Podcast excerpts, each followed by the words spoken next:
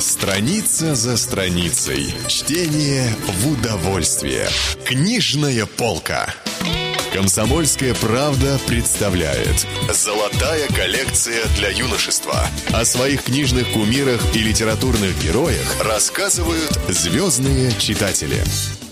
Друзья, здравствуйте! В эфире «Комсомольская правда», радио и телевидение. В эфире также программа «Книжная полка». В ней мы рассказываем о книгах из золотой серии для юношества. Очередная книжка, которая вышла в издательстве «Комсомольская правда» э, Хемингуэй «Старик и море». И в гостях у нас сегодня, сегодня э, рыбак, Человек и пароход, большой друг комсомольской правды и, внимание, руководитель Федерального агентства по рыболовству Крайний Андрей Анатольевич. Вот. А почему я говорю, что он большой друг комсомольской правды? Потому что на самом деле он работал в комсомольской правде.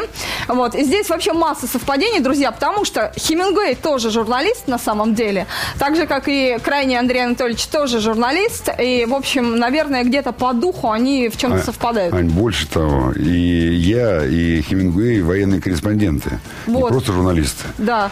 Репортажи с войны писали. То есть буквально вас сегодня к нам привела судьба. И мы вас поздравляем, кстати, с днем рождения, который у вас Спасибо. был вчера. Как отмечали?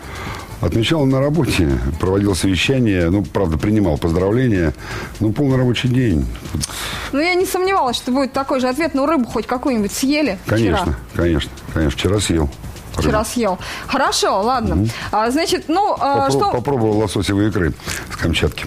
С Камчатки? Э, ну, то есть, ну, не из баночки, я надеюсь, которые там магазинные. Вот Нет, не из баночки. Не из баночки. А кто солил? Прислали уже. Камчатские готов. рыбаки, да, прислали. Чудно. Хорошо, ладно, это ну, мы вас еще спросим. Да. Вы... Ну, рыбаки говорят, что это не взятка и даже не знак внимания. Это отчет о проделанной работе. То есть они поймали абсолютно рекордное количество уловов лососей на Камчатке. Вот в этом году, вот сейчас? Да, да. Самый большой улов за 110 лет. А когда сезон-то начинается, вот рыболовный? осенний какой-то Нет, есть? у нас осенний, постоянно нет? рыбалка идет, просто разную рыбу ловят в разное время. А лососи ловят, э, начинается это все летом, ну, и заканчивается в сентябре на Камчатке, в октябре закончится на, на Сахалине, а... путином. Лососевая путина, она идет, ну, сколько, 4 месяца, 5. Ну да, там же какие-то драматические истории с лососями происходят. Они мечут икру и умирают вроде бы, да? Угу. Вот. Но вообще, на самом деле, да, рыб, рыбий мир вот этот морской, он, по-моему, очень драматический. Ну так, а вот этот, э, как, как его, вот рекорд, э, рекордный улов, это да. сколько вот в цифрах, в тоннах? 250 а, тысяч тонн с небольшим. Лососи поймала Камчатка, именно Камчатка. Всего рыбаки Дальнего Востока поймали 480 тысяч тонн лососей. А у нас сам Самый большой был рекорд в 2009 году, когда поймали 500 тысяч, там, полмиллиона. Но вот сейчас чуть-чуть хуже. То есть э, вот в этом году это второй результат за 110 лет наблюдений за лососями, ну и вылова. То есть, когда у нас есть официальные статистические данные, мы можем понимать, что вот это рекорд. Это говорит о том, что популяция лосося на пике. Вот, да. Это говорит о том, что правильные были приняты решения управленческие в свое время. А, рыбу вывели из тени, ее невыгодно сейчас скрывать улова, как это было несколько лет назад. Ну вот и, собственно, пошла, пошла рыба. Угу. И, кстати, еще тоже очень любопытный факт, тоже э, связанный с рыбой, с мужеством э, русских рыбаков и русских транспортников. Впервые за, я даже не знаю, за какое количество лет, но за постсоветский период это безусловно, ну, может быть, не знаю, за лет 40-50 впервые северным морским путем транспорта с рыбой пришли из Камчатки в Санкт-Петербург. То есть у нас обычно северный морской путь работал в одну только сторону. Завозило, на севера завозилось все. Так. Там, начиная от бензина, мазута и дизеля, кончая продуктами питания. И вот впервые пошел такой обратный тренд. Рыбу повезли с Петропавловска-Камчатского на Санкт-Петербург. 29 суток шел переход. Мы внимательно отслеживали, как он идет, потому что волновались, конечно, что говорить. Все-таки арктические моря, льды, несмотря на то, что море Арктика теплеет, но очень удачно. Все равно опасно ну, могут быть ситуации нештатные. Mm-hmm. Не знаю, я думаю, что слушатели ваши и зрители, может быть, помнят о той драматической обстановке, которая сложилась на Сахалине в начале года когда у нас в январе вмерзли суда, в, Сахалинском, в Сахалинском заливе несколько а, судов оказались в ледовом плену, и как они пробивались ледоколы, как они вытаскивали эти суда, это достойно, наверное, ни одного репортажа, может быть, повести целой, потому что там нашлось место всему. И отчаянию, и мужеству, и спокойному исполнению своего долга, ну, в общем, всему действительно вывели э, корабли. Хочу вам сказать, что последний раз такая ситуация была в 1967 году, и тогда в СССР не смогли э, вытащить Вы... корабль, оставили его зимовать. Но людей спасли? Людей сняли, сняли. да, тогда, угу. да, люди не погибли. Но оставался самый небольшой экипаж, чтобы поддерживать э, жизнеспособность парохода. Ну и по льду завозили собачками, на лайках завозили питание. Но это было давно, в 67 году. А сейчас нам удалось спасти и людей, и технику вместе с Минтрансом. Андрей Анатольевич, а рыбак – это вот особая такая порода человека? Да. Особая? Абсолютно Чем? особая порода, требующая особенных черт характера. Ну, смотрите, если говорить о просто рыбаке-любителе, который выходит с удочкой там, или со спиннингом на рыбалку, э, вот для того, чтобы испытать эти сладостные мгновения, когда ты тащишь рыбу там, или вываживаешь, надо порой просидеть несколько часов. А, и понятно, что люди такие чересчур моторные, чересчур гиперактивные, энергичные, физически тяжело сидеть. Надо сидеть тихо, несколько часов в ожидании поклев, поклевки, в ожидании клева. Вот. Ну, а потом начинается борьба с рыбой. В принципе, все-таки это честнее, наверное, чем охота, потому что шансы, ну, человек вооружен удочкой, но рыба находится в своей стихии, в родной. Поэтому шансы... Хочет прим... клюнет, хочет Да, клюнет. да, шансы примерно равны. И все это шаманство вокруг э, очень порой любопытно, иногда вызывает улыбку наблюдать за этими приготовлениями, за выбором рыбаком-любителем места, mm. за какими-то подкормками, которые должны дать результат. Знаете, сразу вспоминается, мне почему-то сразу вспоминается Герман из «Пиковой дамы». Э, вот какие такие есть э, э, похожие, знаете, алгоритмы действия. А если говорить о рыбаках-профессионалах, то это прежде всего тяжелая работа. Это работа, которая сопряжена с риском. Это мы сейчас говорим о тех, кто вот на трейлерах, как да, да, да, да, да, да. Кто, кто занимается, кто, кто, те, кто занимается промышленным рыболовством. Там, к большому нашему сожалению, всегда есть место, подвигу, потому что все-таки стихия, да, к большому сожалению, э, лучше бы, если была нормальная рутинная работа, но не бывает так, потому что э, рыбаки работают в морях, в океане, и понятно, что ситуация меняется мгновенно. У нас были случаи, когда скажем, в Охотском море зимой начинается э, налить, начинает налипать на корпус судна и на рубку, такое обледенение корабля. Так. И тогда вся команда занимается тем, что скалывает этот лед. И порой э, настолько быстро идет обледенение, что они не успевают. А чем он мешает обледенению? Ну и пусть он по, а, Мешает это тем, что нарастает постоянно. Это а. же не корочка, нарастает. И тогда э, нарушается центровка у парохода. Понятно. Пароход совершает оверкиль, то есть переворачивается. Понятно. И происходит это примерно примерно за 3-4 минуты. Очень быстро. И это такое время короткое, что очень сложно даже гидрокостюм успеть одеть. Хотя они есть на всех судах, гидрокостюмы с подогревом, потому что вода холодная, 3 градуса. Но, вы знаете, даже если вы оказались в этом гидрокостюме в воде, но если вас в течение нескольких минут не спасут, факт другое. Факт то, что вы там останетесь. Но у нас бывали случаи на флоте, когда человек, ну, скажем, при перегрузке, когда рыба перегружается с э, ловца, с, с э, судна, сейнера, перегружается на транспорт, во время этих операций погрузочных, ведь это море, оно волнуется, болтает, волна поднимается. Человек падает за борт, все видят, ему бросают тут же спасательный круг, его вытаскивают, он уже уснул. Все, уже сердце, сердце уже остановилось. Вот на глазах людей. Поэтому э, эта героическая профессия, действительно, она, знаете, рыбаки уходят в рейсы на несколько месяцев. Угу. Это достаточно тесные пространства, кубрики, да, в которых они живут, каюты маленькие. Потому что э, на таком корабле все подчинено одной задаче. Поймать рыбу и сразу ее переработать, чтобы она не пропала. Э, современное рыболовское судно – это не просто судно, это фабрика по производству рыбы. И поэтому очень много нужно оборудования то есть там сразу идет переработка, насколько конечно, я вот смотрела конечно, документальные конечно, фильмы разные. Конечно, да, это тяжелая работа. И вытаскивать трал тяжелая работа, и обрабатывать рыбу очень тяжело. Вот это 8 через 8 вахты, когда 8 часов отстоишь на вахте, там 8 часов работаешь, 8 часов спишь. И вот этот, э, эти сутки продолжаются неделю, 2, 3, 5, 10 недель. Это тяжелая работа, действительно, поэтому Рыбаки зачастую народ немногосклонный, потому что ну, такая профессия достаточно суровая. И люди, конечно, большого мужества. Да, охотно верю. Друзья, у нас э, сегодня в гостях Андрей Анатольевич Крайний, э, руководитель Федерального агентства по рыболовству. Обсуждаем мы все-таки книжку «Старик и море». Да. Хемингуэй нам, конечно, Давайте есть о чем поговорить. к этой да, э, со, со- со стариком Сантьяго все, к сожалению, ясно. Мне хочется задать, ну, можно такой немножко философский вопрос? Любой. Скажите, если если все-таки про Хемингуэя, да, вот стоит ли вообще даже самая огромная рыба а, жизни человеческой, стоит ли вот за нее вот так рисковать жизнью, как этот э, старик? Э, ну, я понимаю, что это притча, это Да, там, там а, не про метафора мечты. Да, там и- как бы не совсем да. про рыбу. Да, рыба А это вот- так, э, символ, э, это иллюстрация к тому, что хотел сказать. Да, Грей. это да, это все так. Но вот а, в реальной этой жизни. Понимаете, какая штука? Ведь никто, уходя в море, не думает о том, что он будет рисковать жизнью. Э, невозможно жить э, с мыслью постоянной, да, что ты будешь рисковать жизнью. Даже герои, героям ведомо чувство страха. Слушайте, ну вы же, садясь в самолет, даже боясь, вы все равно садитесь, да? И кто-то сказал из э, философов, плавать по морю необходимо. Поэтому люди, которые выходят в море, они надеются на улов. Кстати, как и старик сам. Да. Он надеялся на большую рыбу, да, он мечтал, э, будучи человеком неверующим, если вы помните, прочел, молитвы там забивался, вспоминал слова, жалел, что рядом с ним нет мальчика. Он совсем не собирался отдавать там жизнь. Он просто Нет, хотел нет, поймать большую рыбу.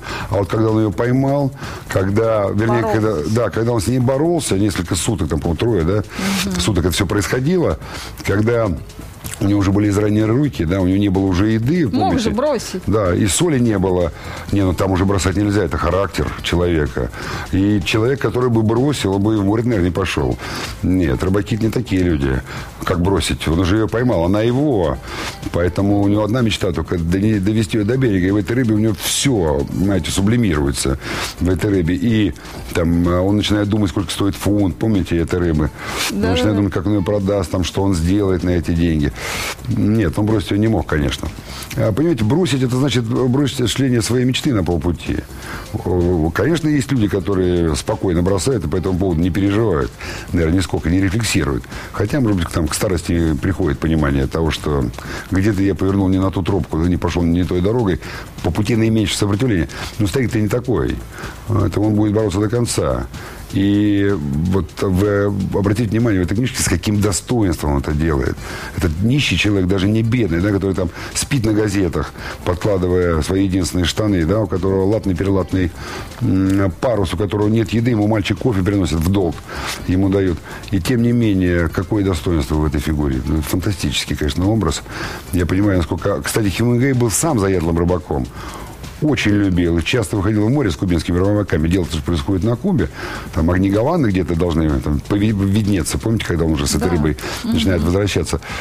И акулы тоже символ, в общем-то, тоже символ, а, который, да, как он с ними борется, как он теряет гарпун, делает из ножа, теряет нож, бьет их дубинкой. Не, ну, это э, противостояние духа человеческого силам стихии, если хотите, силам природы, безжалостным там, которые все против него, как Ну, бы, да. Но все да. равно побеждает. Да. Понимаете, он все равно побеждает, несмотря на то, что да, рыбу съели. Да, мечта осуществилась. В каком Он, виде ее- она он же ее поймал. другой вопрос. он же да. мечтал об этом. Он никогда в жизни не ловил такую рыбу. Да, когда там, помните, если мне память не изменяет, я довольно давно читал эту повесть, когда-то поймал две рыбы, таких больших, да, речь идет о марлине, о рыбе меч. Да-да. Да, ну такой большой не ловил никогда. И в принципе... э, Ну, а там он- что-то полтора раза больше его лодки да, было. Да, да, да. щас Когда он ее увидел, когда под лодкой проходил, он просто обомлел.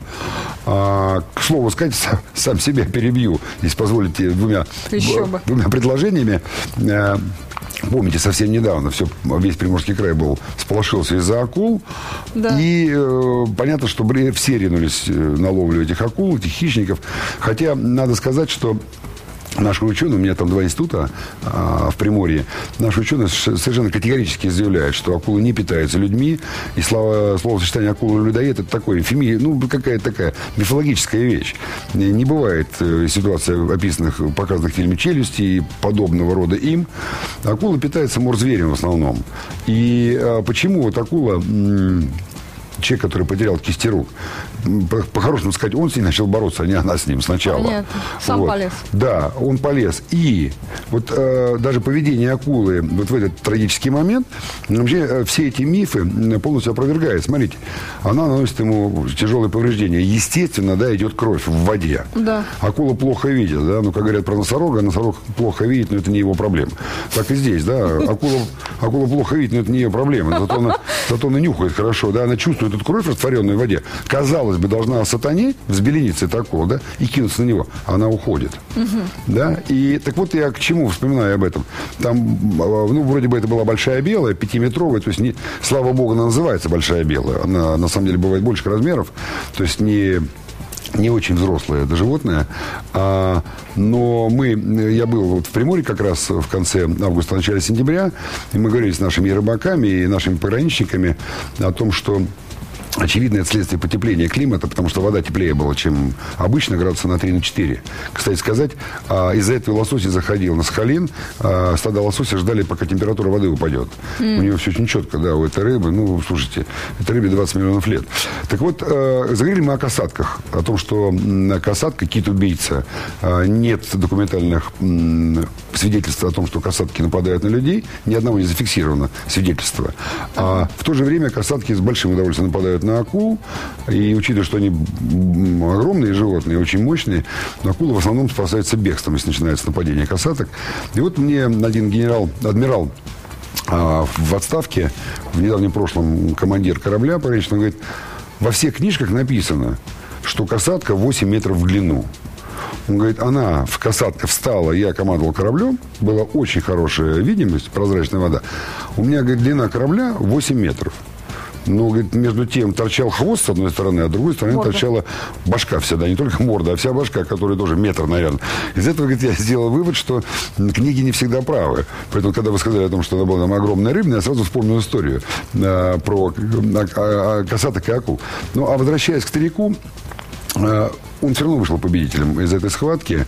И он сам себе доказал что-то очень важное. Понимаете, он не сломался. Ведь 80, это был 85-й день, да, без уловов. 85-й день. То есть это почти три месяца он жил в проголодь, он ничего не ловил, он ничего не мог продать. И мечтал все время об этой рыбе. Ну, да Господь его услышал. Однако рыбу не довез. Но мечту свою исполнил. Это очень здорово. Ну, я думаю, да, он нечто более важное, если можно сказать, поймал. И вот, э, собственно, по- почему я и спрашивала вас, что рыбаки – это особая порода такая людей. А вот а разговоры о размерах рыбы – это Да. тоже такая... Это отдельная история отдельная история. рыбацкая, да. Да, это, это, такая, это тоже такая мифология, это тоже Конечно. это, это сакральная абсолютно Да. тема. Ну ладно, Совершенно. скажите, вы какую самую большую поймали? Самую Ну, у большую... каждого есть чем Нет, нет, похвастать. Вы знаете, я в этом смысле не, не бог ведь какой рыбак, я не могу похвастаться очень большими уловами. Самую большую рыбу я поймал э, на подводной охоте, но не поймал, скорее я убил, да, потому что это все-таки из ружья А на Нижней Волге. Тогда она еще была разрешена, сейчас мы запретили эту охоту подводную, потому что... Почему? теря- А потому что м, есть не- в законодательстве еще пока дырки, неограниченная норма вылова, то есть можно сколько угодно набить. А когда подводный охотник начинает стрелять из ружья, он выбивает из самых больших рыб, то есть элиту, Так. самую, да, лидеров класса, лидеров популяции. И при отсутствии каких-то норм, э, знаете, можно в азарте по, не знаю, повыкосить там все стадо, и щуки, и сазана. Так вот, ну, это было год три назад, мне удалось взять сазана килограмм на 10-12. Друзья, на самом деле, значит, сегодня мы а, в программе «Книжная полка» а, обсуждали книжку Хемингуэя м, «Старик и море», которая выходит а, в издательстве «Комсомольская правда» в серии «Золотая библиотека для юношества». И в гостях у нас был, еще раз говорю, и мне это доставляет особенное удовольствие, потому что а, мне было очень интересно послушать Андрея Анатольевича Крайнева.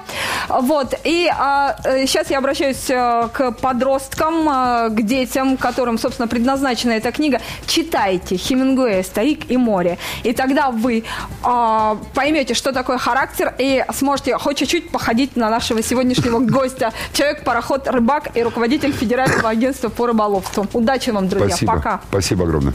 Чтение для ума все равно, что физкультура для тела. Книжная полка. Книги, которыми зачитывались мы, должны прочитать и наши дети. Каждый понедельник новый том и новый автор. В продаже во всех киосках города Москвы.